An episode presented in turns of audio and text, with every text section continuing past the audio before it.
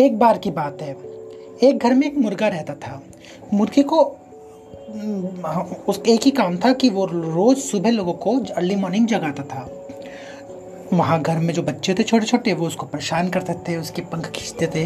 तो उसको बहुत बुरा लगता था। एक दिन उसने कहा कि मैं अपनी वैल्यू दिखाता हूँ। कल मैं सुबह बांग नहीं दूँगा और ये लोग उठेंगे नहीं तो अपने अपने काम पे जाने के लिए लेट हो जाएँगे। तब इन्हें मेरी इंपॉर्टेंस पता चलेगी।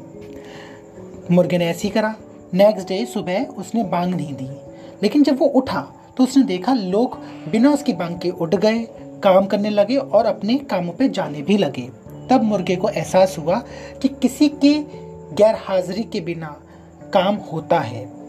अगर लोग ये सोचते हैं कि वो अपनी इम्पोर्टेंस दे रहे हैं, कि उनके बिना काम नहीं होगा तो वे ये गलत सोच रहे हैं। अगर आप ये सोच रहे हैं कि आपके बिना काम रुक जाएगा तो ये आपकी गलत फहमी है।